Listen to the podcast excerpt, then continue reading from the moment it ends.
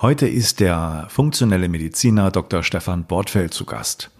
Und der große Zweck und Sinn dieses Interviews ist folgender. Ich kriege das ja immer wieder mit, dass Leute, die die Wim Hof Methode machen, Fragen stellen, besonders auf Facebook, in der Facebook-Community. Ich habe diese Krankheit, diese Autoimmunerkrankung, diese bestimmte Stoffwechselstörung und so weiter. Kann ich die Wim Hof Methode machen? Muss ich irgendwas beachten? Ich habe da Schwierigkeiten bei einigen Punkten und dann kommen halt Kommentare von anderen Leuten, die sind manchmal wertvoll, die sind manchmal nicht sehr hilfreich und manchmal auch fahrlässig falsch, sodass es immer schon mein Bestreben war, wie kann man jetzt da Leute zusammenbringen, die wertvolle Informationen kriegen von einem, der es wissen muss. Und diese Folge wird eine Einführung in die funktionelle Medizin sein.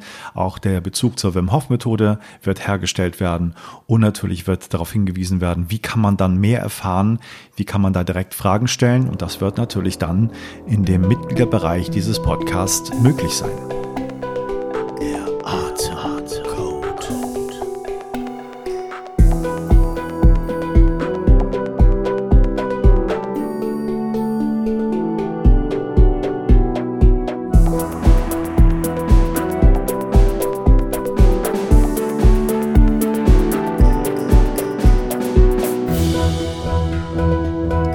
Herzlich willkommen zum Podcast Der Atemcode. Mein Name ist Matthias Wittfurt.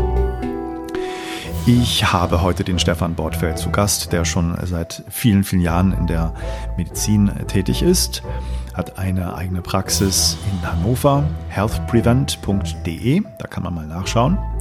Und wir sprechen über sehr viele Themen, war nicht erschöpfend, weil das haben wir uns noch ein bisschen aufgehoben. Denn er wird zu Gast sein in meinem Mitgliederbereich und Fragen beantworten von der Community. Das heißt, wer die Wim Hof Methode macht, ganz im Speziellen natürlich, wer das macht und immer mal medizinisches Fachwissen dazu anzapfen will und Fragen stellen, der ist da genau richtig. Du kommst ganz einfach in den Mitgliederbereich, indem du jetzt noch das Angebot annimmst, weil unser Mitgliederbereich noch im Aufbau ist, kostet das noch nicht 59, sondern nur 25€, ist monatlich kündbar. Und wenn du auf meine Seite gehst, matthiaswittfurt.de, wirst du das da auch alles finden, wie das funktioniert. Und natürlich der große Nutzen dieses Mitgliederbereichs ist nicht nur, dass du so ein Community-Projekt wie das mit dem Stefan Bortfeld auch als Angebot dazu bekommst, sondern natürlich werden auch diese ganzen Interviews, die hier sonst laufen, ungeschnitten in voller Länge zu hören sein. Also du bekommst das komplette Interview da und es gibt viele Community-Atem-Sessions. Wir unterhalten uns auch über Atmung und bestimmten anderen Online-Gatherings und Zusammenkünften. Und schau dir das einfach mal an, matthiaswittfurt.de, da sind die ganzen Infos dazu und dann kannst du dich da auch anmelden.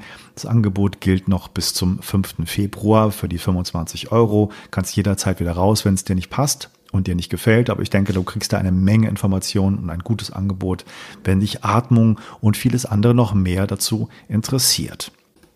Und das Extra, was man im Februar noch bekommen wird im Mitgliederbereich, ist, dass du mit mir zusammen den Wim Hof Fundamentals Online-Kurs absolvieren kannst. Also wir gehen den Woche für Woche durch, bekommst meine Begleitung, auf was du achten musst, was da wichtig ist, was da von Wim vielleicht nicht so deutlich dargestellt wird und kannst sozusagen auch mit der Hilfe der ganzen anderen Mitglieder der Community diesen Kurs wirklich durchziehen und nicht in irgendeiner Woche hängen bleiben, wie das so vielen Leuten ergeht. Wenn dir das gefällt und das ein gutes Angebot ist, dann melde dich jetzt noch bis zum 5. Februar an und sei mit dabei.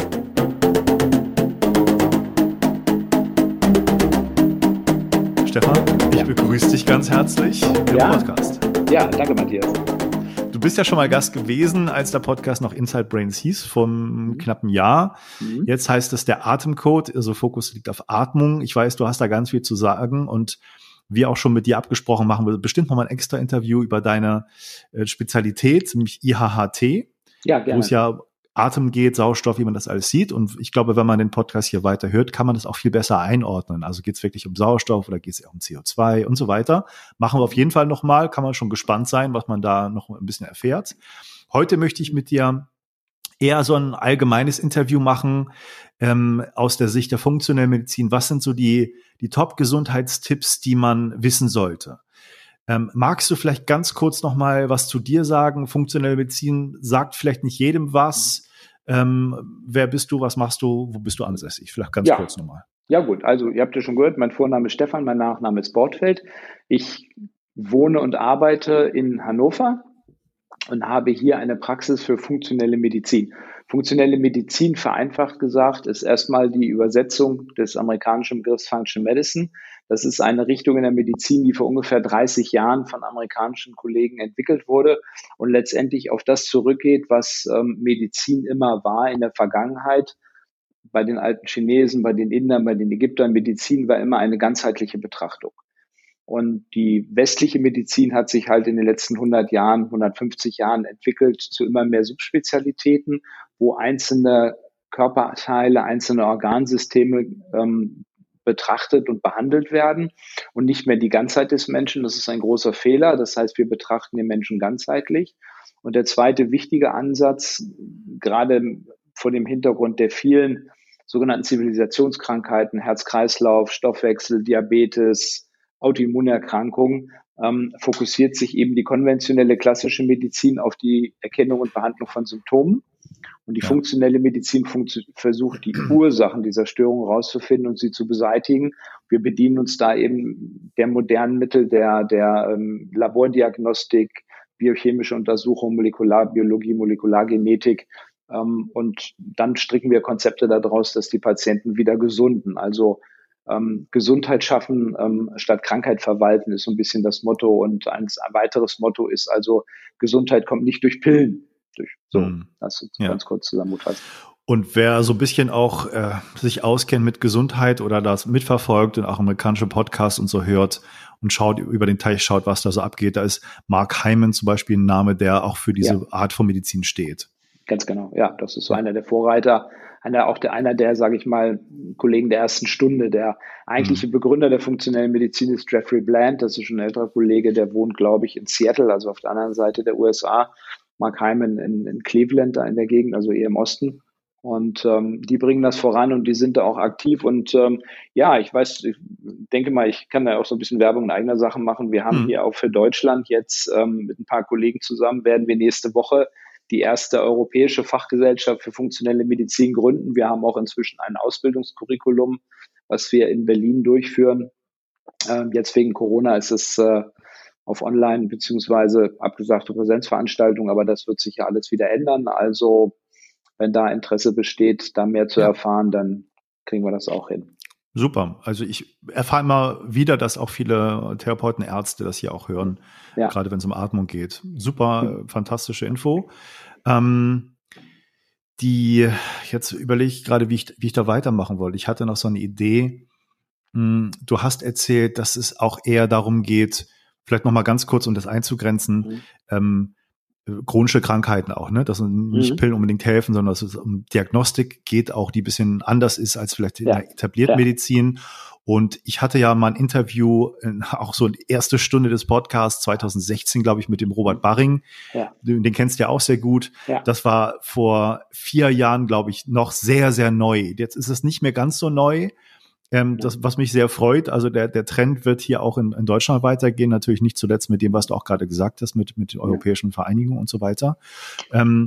Was ist sozusagen aus deiner Sicht der funktionellen Medizin als praktischer Arzt, was sind so die Top-Gesundheitstipps, worauf man heutzutage achten sollte? Was ist so die wichtigsten Baustellen, die man einfach mal im Blick haben sollte, was man vielleicht sonst nicht so erfährt? Ja. Das, was in der konventionellen Medizin eben zu kurz kommt, letztendlich ist ganz einfach. Es sind die altbekannten Basics. Ernährung, Bewegung, physikalische Reize, also dazu gehört ja auch die Atmung oder auch die, was du machst, die Kälteexposition und natürlich auch die seelische Gesundheit. Also das deckt sich auch mit dem so ein bisschen, was die amerikanischen Kollegen, die das ja schon länger machen, auch sagen. Also Ernährung, die Berücksichtigung von Umwelteinflüssen, die körperliche Bewegung und die seelische Gesundheit. Das sind also so die Schlüsselfaktoren, mit denen man Gesundheit wiedererlangen kann oder Gesundheit erhalten kann. Dass der Stoffwechsel des Körpers funktioniert und das sind, glaube ich, so die wesentlichen Basics, um die wir uns kümmern müssen, wenn wir gesund bleiben wollen.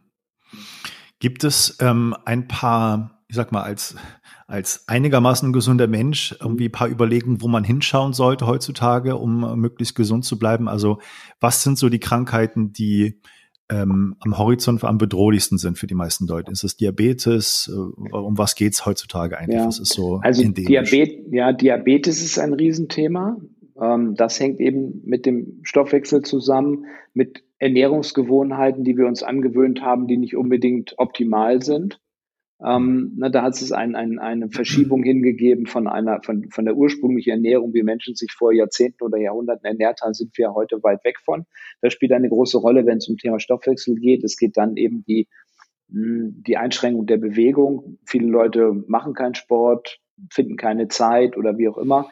Da ist spielt das Thema Diabetes eine Riesenrolle. Wir sind inzwischen so weit, dass in Deutschland pro Tag 1500 Menschen neu mit Diabetes diagnostiziert werden. Das sind fast 500.000 im Jahr. Das ist eine Stadt fast von der Größe Hannovers.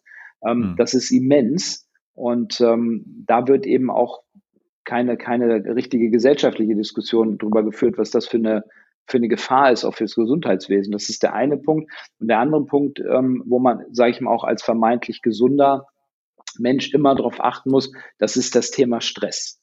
Das Thema Stress ist eigentlich die nächste große Gesundheitsgefahr, weil Stress ist letztendlich natürlich auch eine psychische Geschichte, ein psychisches Problem, aber was sich natürlich aus dem Kopf weiter verbreitet in den Körper, ich sage mal, das ist wie so ein Flächenbrand, und die Schäden, die der Körper nimmt an den Organen, an den ganzen Systemen, das ist immens, und das wird auch immer so ein bisschen wenig beachtet in der Medizin. Da gibt es ja auch hervorragende, einfache Diagnostikverfahren. Du kennst das Thema vegetatives Nervensystem, Herzfrequenzvariabilität, das sind gut wissenschaftlich dokumentierte, evidenzbasierte Tools, mit denen man zum Beispiel das Stresslevel leicht messen kann. Und die Daten sind da eben so, wenn dein vegetatives Nervensystem, wenn deine Stressbelastung hoch ist, dann entstehen auch chronische Erkrankungen auf Dauer, wie eben vor allem Herzinfarkt, Schlaganfall und diese ganzen Kreislaufgefäßerkrankung.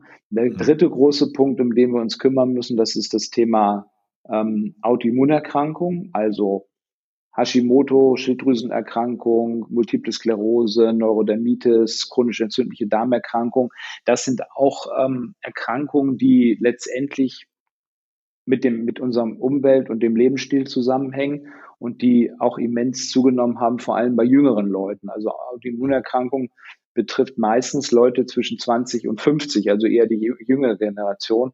Und da muss auch, sage ich mal, ein Umdenken einsetzen. Mhm. Und deine Empfehlung wäre sozusagen auch dann, sich, nicht gleich zwangsläufig in die Mühlen der konventionellen Medizin zu begehen, sondern vielleicht auch gezielt mal funktionelle Mediziner aufzusuchen, die halt, genau. Ja, das müsstest du nochmal darstellen. Diagnostikverfahren oder andere Diagnostik. Genau, also das eine zum Beispiel, habe ich ja gerade gesagt, wir messen die physiologischen Schwankungen der Herzfrequenz als Marker für die Belastung, also für das Verhältnis zwischen Sympathikus, Parasympathikus, Spannung, Entspannung im Körper.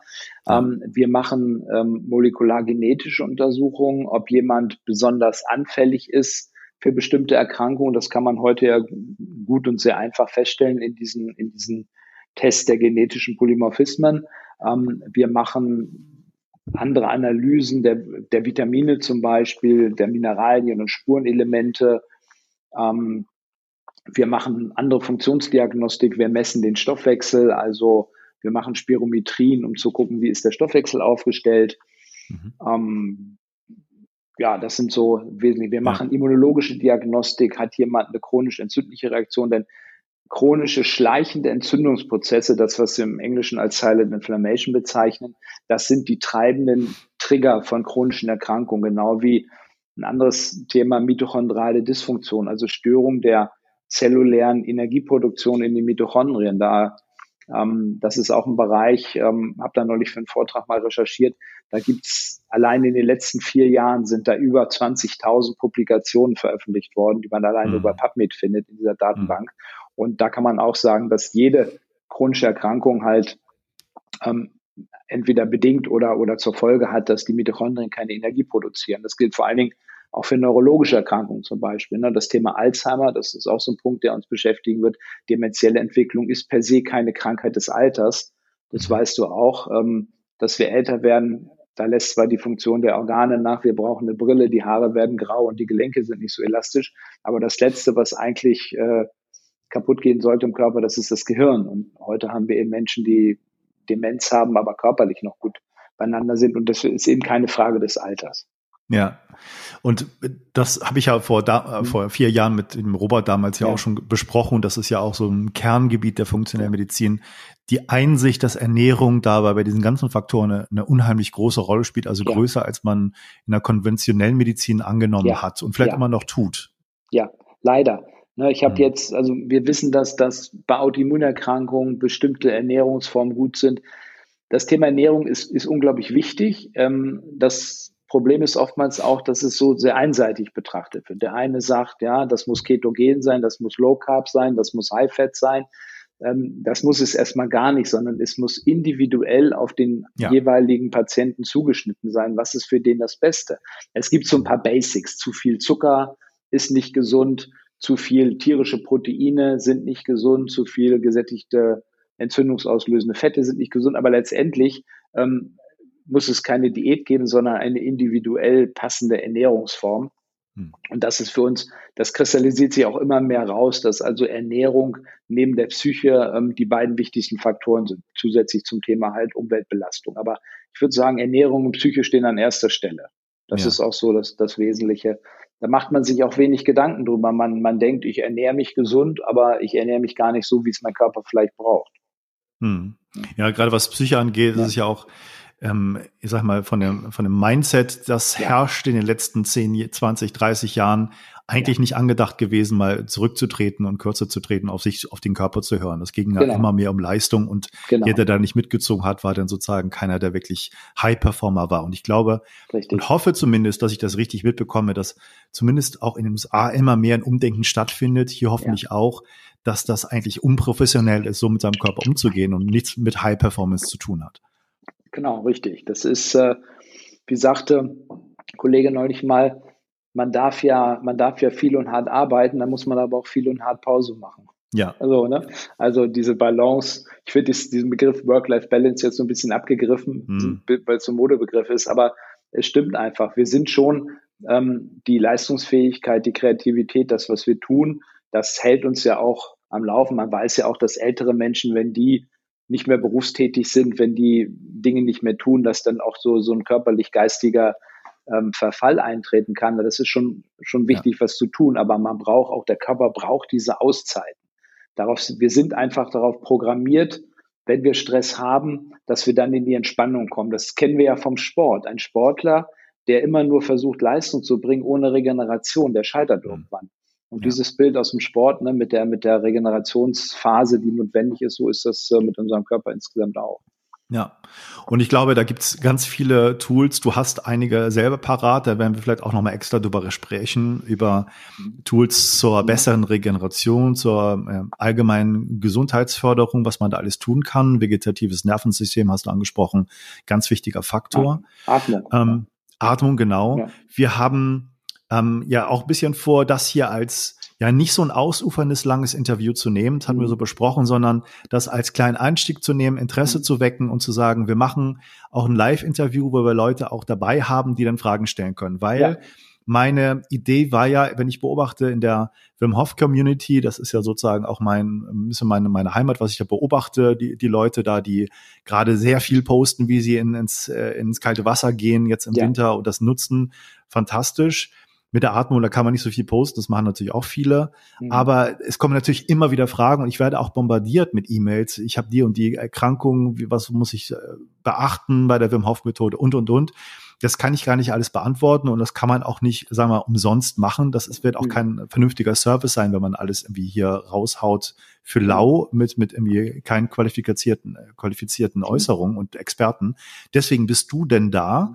Und vielleicht können wir ja schon mal so ein bisschen darauf hin arbeiten oder sprechen, worum es da gehen kann und was so vielleicht grundsätzliche Überlegungen sind. Also es gibt, wie gesagt, viele, viele Leute, die hart, wie du schon sagst, es gibt ganz viele Leute, die haben Diabetes, die haben Autoimmunerkrankungen, die wollen das aber gerne ausprobieren.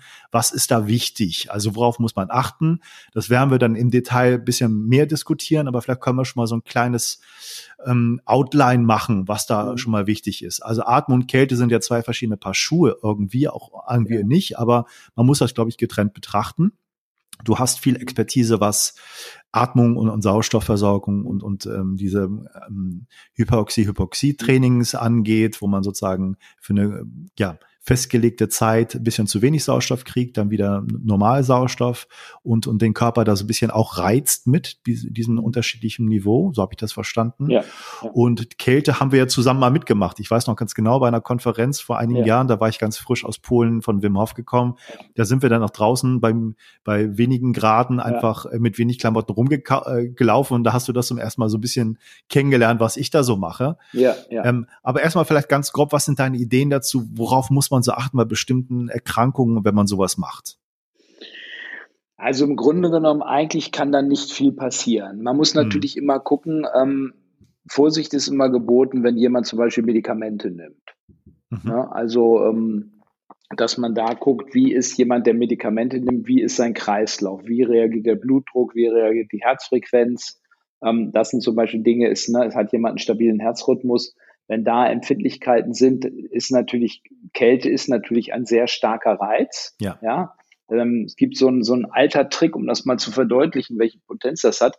Wenn wir früher, es ist heute ein bisschen aus der Mode gekommen, aber es ist dennoch effektiv, wenn du zum Beispiel so viele Leute, die so Herzrhythmusstörungen haben, wenn das Herz zu schnell schlägt, dann war ein alter Trick von alten Ärzten, ein Glas Eiswasser zu trinken. Und in dem Moment, wo das Eiswasser durch die Speiseröhre am Herzbeutel, hat das sozusagen das Herz einen Impuls bekommen, dass diese Rhythmusstörung aufhört.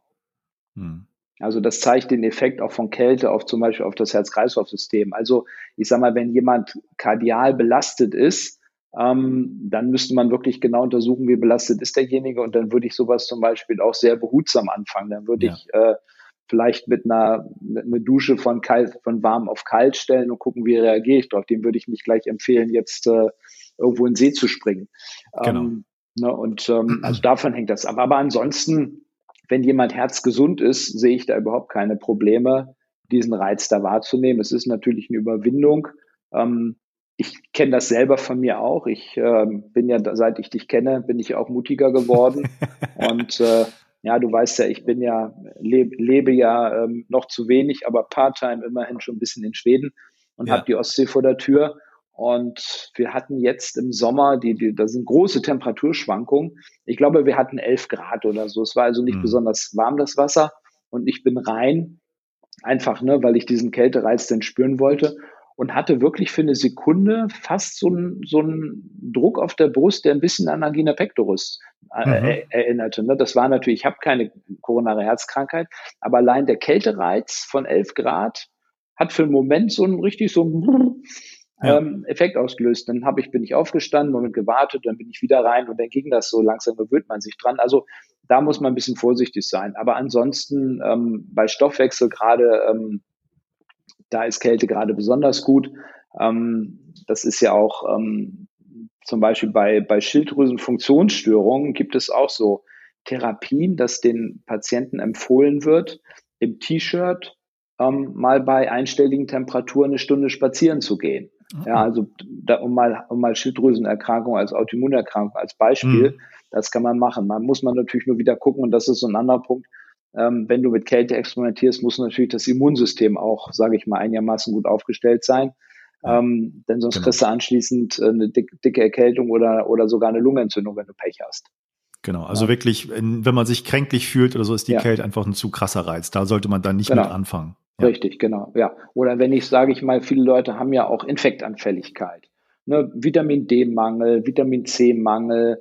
Wenn jemand zu wenig Antioxidantien zu sich nimmt, wenn die Ernährung nicht optimal ist, dann ist das Immunsystem halt ein bisschen anfällig und wenn der Körper kalt wird, dann ist es schwierig, sich dann eben gegen Viren und Bakterien zu wehren. Das sind so Dinge, die man berücksichtigen muss. Ja, wie ist es mit Atmung? Siehst du da irgendwelche Sachen? Du hast mir auch von Medikamenten erzählt, die das auch so ein bisschen beeinflussen könnten, die Sauerstoffaufnahme zum Beispiel oder so. Ich erinnere mich nicht so ganz. Hast du da noch eine Meinung zu? Ja, also Atmung ist generell wichtig für das Vegetativum. Du kannst also mit kontrollierten Atemübungen kannst du dein Sympathikus runterfahren, den Parasympathikus rauffahren, also Entspannung erzielen. Und wenn du jetzt zum Beispiel so ähnlich, also diese Atemanhaltetechniken oder die Hyperventilation mit dem Atemanhalten, wie das da bei Wim Hof gemacht wird, ja. Ich denke, dass da nicht viel passieren kann, weil du merkst ja selber, das ist ja so, wenn du keine Luft mehr bekommst, dann holst du halt Luft. Also da müsste jemand schon sehr, sehr empfindlich sein. Das kann man ja auch behutsam anfangen. Man kann ja so es ist ja keine richtige Hyperventilation, die du machst. Das ist ja eine etwas schnellere Vertiefung. Genau, ist letztendlich nur eine Vertiefung. Und dann hältst du die Luft an und dann kann man ja, wenn der Atemantrieb kommt, am Anfang kann man ja ein bisschen eher Luft holen und nicht warten, bis einem schwindelig wird oder so. Ne? Also wenn man da behutsam rangeht, da kann nichts passieren. Ja. Und so Medikamente, die die Atmung beeinträchtigen, das müsste ja schon sehr hoch dosiert sein. Also normalerweise, die meisten Medikamente beeinträchtigen das nicht.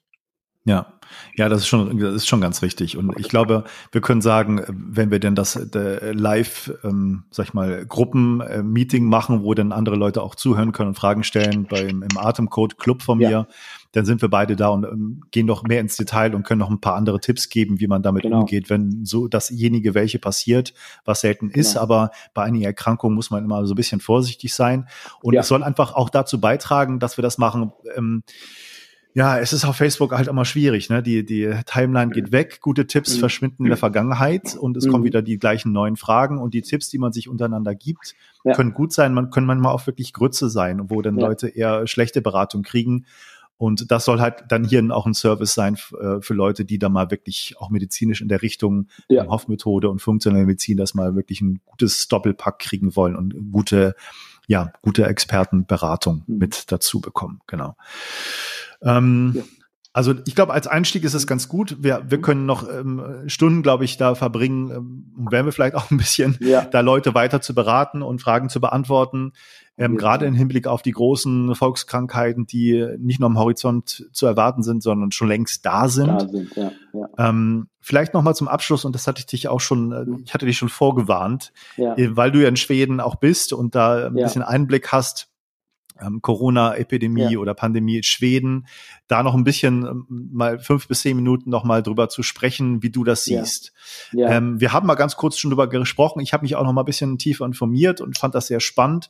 Selbst die kritischen Stimmen, wenn man jetzt mal guckt, würden jetzt eher so als Resümee ziehen, wir wissen noch nicht, ob es ein guter Weg oder ein schlechter Weg ist. Wir können es abschließend noch nicht sagen, aber so dramatisch, wie das häufig dargestellt wird, gerade in deutschen Medien, ist es dann nicht. Wie ist denn dein Eindruck von jemandem, der jetzt auch wieder in Schweden war und da so ein bisschen das Land kennt, auch, glaube ich, in der Schwedin verheiratet ist?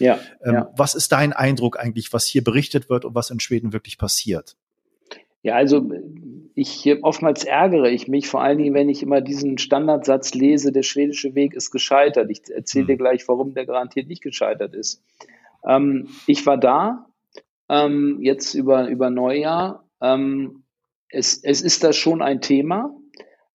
Es ist nicht das beherrschende Thema, wie es hier ist.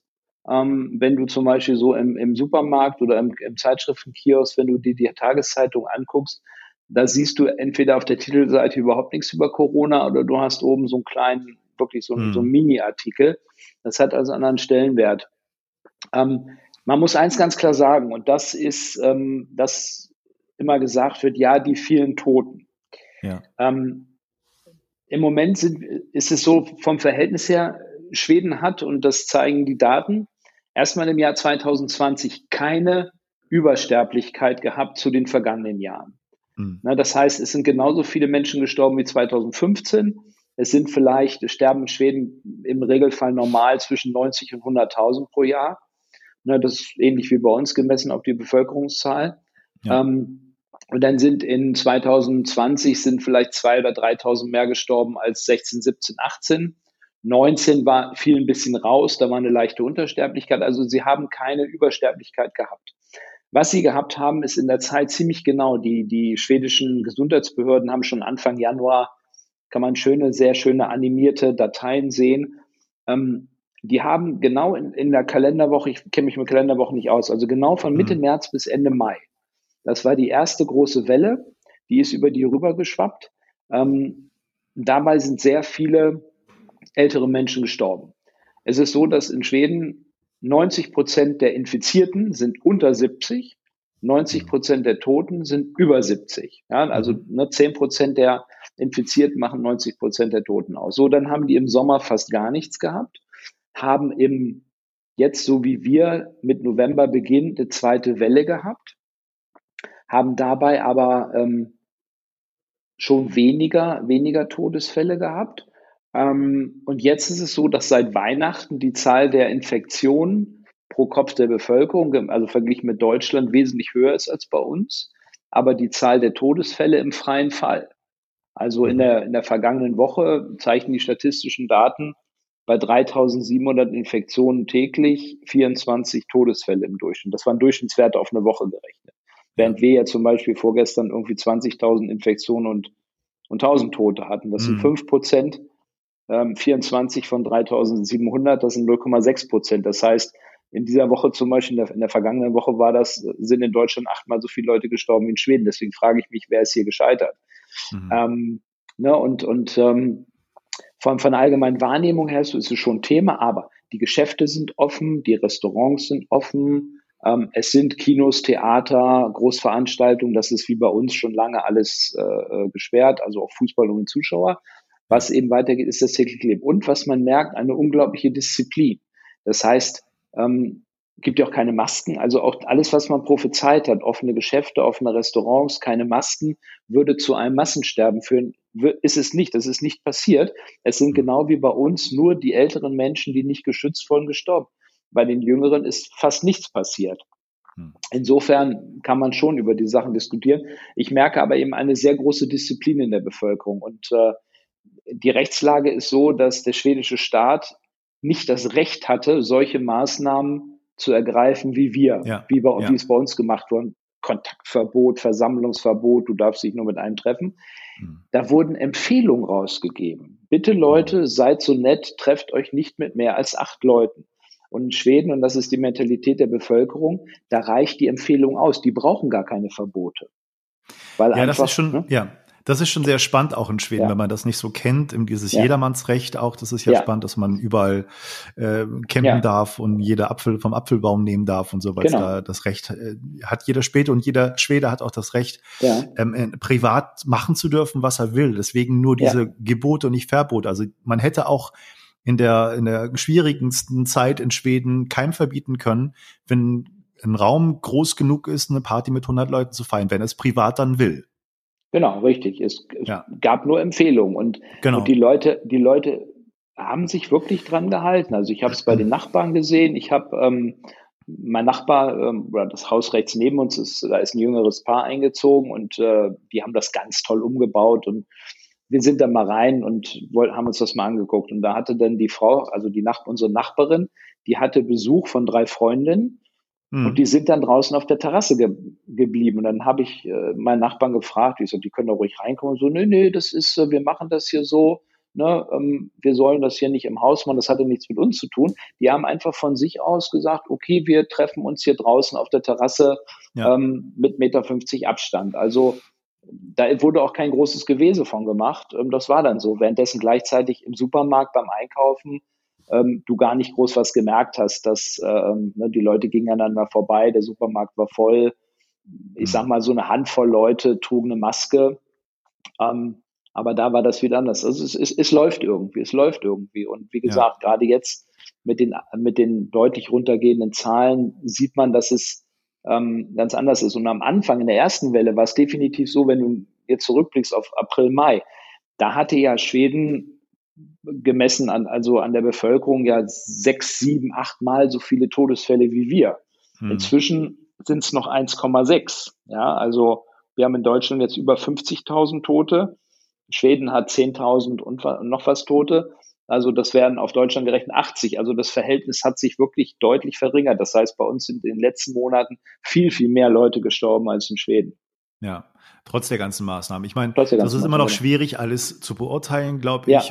Ja, aber trotzdem muss man sich natürlich fragen, was heißt das dann, wenn die da eher offener mit umgehen? Was ich so auch rausgehört habe, ist, dass die auch nicht so viel testen. Das heißt, die Dunkelziffer wird höher sein. Insofern die Sterblichkeitsrate ja dann noch niedriger. Die haben wohl, ja, muss man sagen, Mist gebaut oder haben das nicht in den Griff gekriegt, die Altenheime zu schützen, weil die Zustände da halt auch nicht gut waren. Da hat die Gesundheitsbehörde ja auch nur eine Empfehlungskompetenz und kann nicht einschreiten. Das ist eher Sache der Regierung, so wie ich gehört habe. Die haben halt 10 Jahre lang da auch nicht viel getan. Deswegen haben sie dann Denkzettel bekommen. Letztendlich die alten Menschen mussten unterleiden und sind dann gestorben. Ja. Aber was heißt das jetzt so, auch wenn man in Zukunft blickt für die Maßnahmen, die gerade in Deutschland passiert sind? Vielleicht als Abschluss nochmal. Ich meine, wir haben alle Angst davor, von den Mutationen. Wir müssen das jetzt so streng machen, damit das irgendwie einigermaßen runtergeht und wir das in den Griff bekommen und noch nachverfolgen können. So habe ich das verstanden. Die Schweden haben überlegt, das ein bisschen zu verschärfen, aber wollen trotzdem eine Art Mittelweg und einen freieren Weg noch gehen. Anders ist es in Schweden auch nicht zu machen, so wie ich das gehört habe. Auch Gesetzesänderungen kann man nicht einfach mal schnell beschließen. Das braucht eine Neuwahl der anderen Regierung, die das nochmal bestätigt, glaube ich. Ja, irgendwie so. Also das ist schon sehr spannend. Also ich muss sagen, testen tun die schon viel mehr. Am Anfang nicht, aber die letzten Monate haben die auch extrem viel getestet. Und die haben, da sind inzwischen über 5,5% der Bevölkerung, also über 1,5 Million Menschen, sind dort schon positiv nachgewiesene Fälle. Na, überleg mal, 5%, das wären auf Deutschland gerechnet 4 Millionen. Ja. Na, wir haben aber erst nur 2 Millionen nachgewiesene Fälle. Also die haben schon doppelt so viel registrierte Fälle. Dunkelziffer weiß man nicht. Na, die ist mit Sicherheit nochmal so hoch. Das heißt also, die haben schon ganz schön viele Infektionen und ich habe jetzt letzte Woche, ich höre immer schwedisches Radio auf dem Weg zur Arbeit, dass also zum Beispiel in Stockholm die Zahlen deutlich rückläufig sind und es gab auch eine sehr große Verteilung. Also manche Regionen, die dünner besiedelt sind, hatten fast nichts und die etwas dichter besiedelten waren, sage ich mal, auch von den Krankenhausbelastung, von der Intensivkapazität gut beschäftigt, aber nicht am Limit. So, ne? Also die haben schon auch, das Gesundheitswesen hatte auch schon ein bisschen geknirscht, sage ich mal, aber es ist zu keiner Zeit dekompensiert und überlastet gewesen, das nicht. Aber jetzt mit dem Argument, dass wir hier das so zumachen wegen der neuen Mutation des Virus, wie wird das sich auf Schweden auswirken, meinst du? Werden die dann durch die Strategie da mehr drunter zu leiden haben oder wird das trotzdem richtig bleiben? Was glaubst du? Ich glaube, das wird, da schon so viele Menschen da infiziert sind, ich glaube, also ich werde das genau beobachten, aber ich glaube nicht, dass das die Strategie ändern wird, weil es bleibt ja dabei, auch das mutierte Virus ist in erster Linie eine Gefahr für Ältere und chronisch Kranke.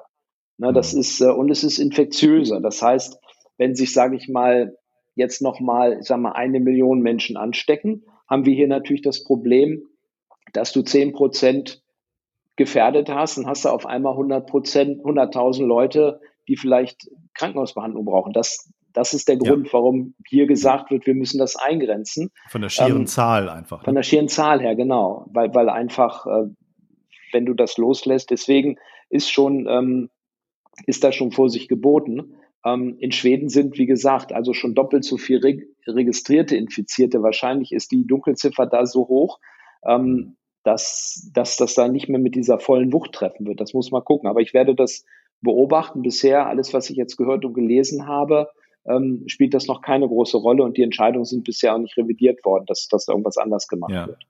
Spannend ist ja auch, dass, wenn ich das richtig verstanden habe, die Impfskepsis in Schweden wahnsinnig hoch ist. Durch auch die Erfahrung damals mit der Schweinegrippe. Kann das sein, dass die da irgendwie schlechte Erfahrungen gemacht haben damals? Ja, die haben schlechte Erfahrungen gemacht, weil Schweden war das erste Land, was registriert hat, dass Kinder durch die Schweinegrippenimpfung, die ja nebenbei völlig überflüssig war, eine Narkolepsie, eine Schlafkrankheit bekommen haben.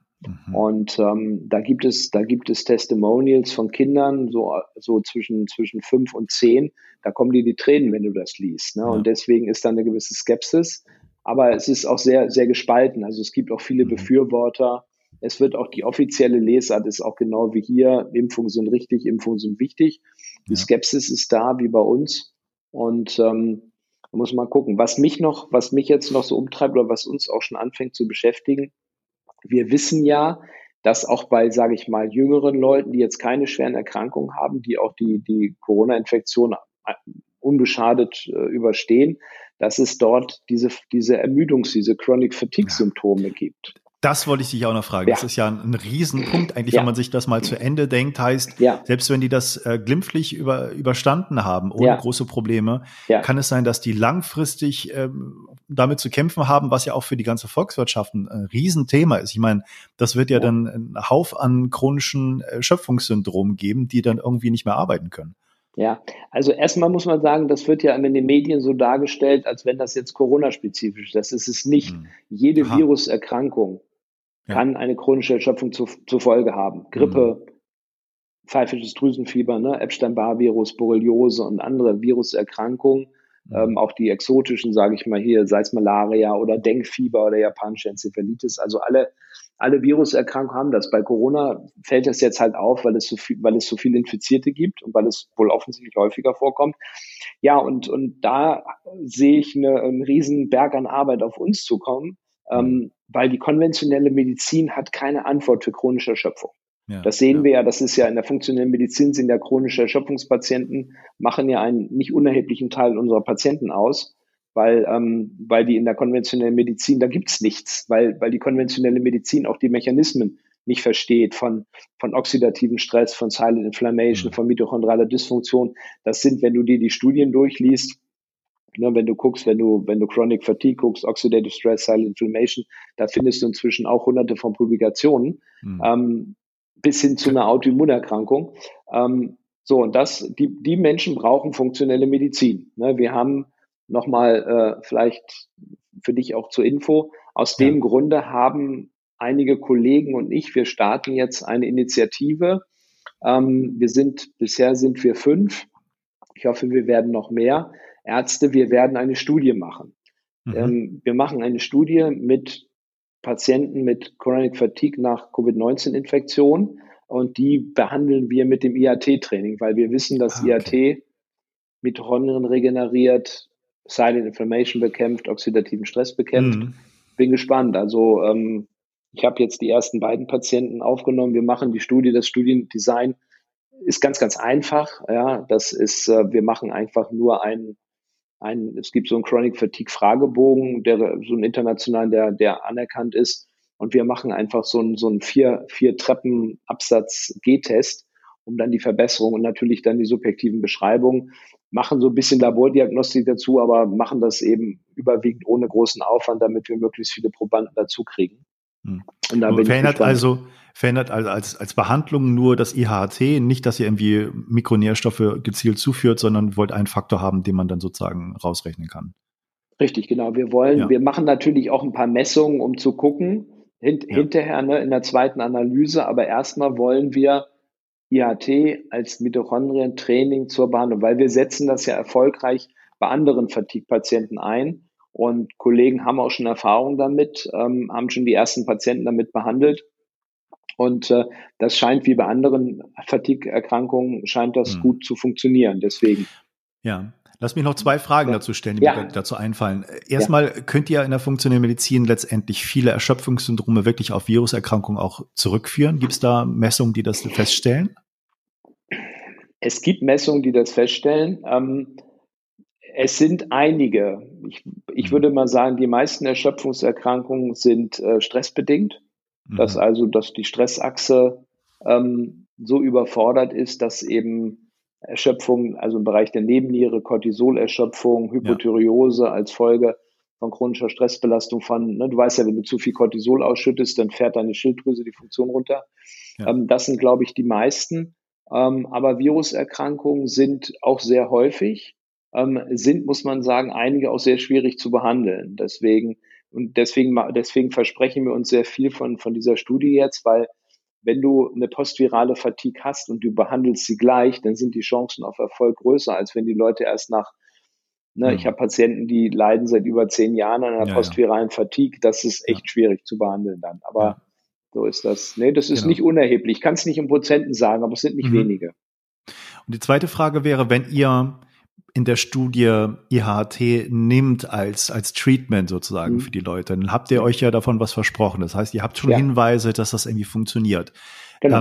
Würdest du denn auch sagen, dass es da einen Hoffnungsschimmer gibt, dass auch Atemtechniken, ob jetzt Wim Hof Methode ist oder nicht, aber natürlich für mich ganz interessant, auch vielleicht einen Wirkungsfaktor haben für Post-Covid-Erschöpfungspatienten? Ja, weil du weißt ja, du hast ja auch Erfahrung mit vielen Patienten, auch mit, sei es mit psychischen Erkrankungen, aber auch Erschöpfung. Generell sind physikalische Reize, triggern den Körper, sich selbst zu regenerieren. Ja. Ne, ob das jetzt Hypoxie ist, ob das Kälte ist, ob das Wärme ist, ob das Ausdauertraining ist, also oder Hungern, Intermittent Fasting, was auch immer. All diese physikalischen Reize dienen der Zellregeneration und Zellerneuerung. Ich glaube, dass das auch was bringen wird, ja. Es lohnt sich auf jeden Fall ein Versuch. Ja. Super. Also ich danke dir erstmal für diesen großen Rundumschlag und Einblick in den schwedischen Weg. Ja. Und denn ich bin ganz gespannt, dass wir dann da vor anderen Leuten nochmal ein Live-Interview machen, wo wir dann da gerade mit den Wim Hof-Leuten und alle diese Atmung und Kältereize und alles Mögliche sich da interessieren für, dass wir das dann weitermachen. Ja. Bis hierhin danke ich dir erstmal ganz herzlich dafür, dass du Rede und Antwort gestanden hast und wünsche dir erstmal alles Gute. Alles klar.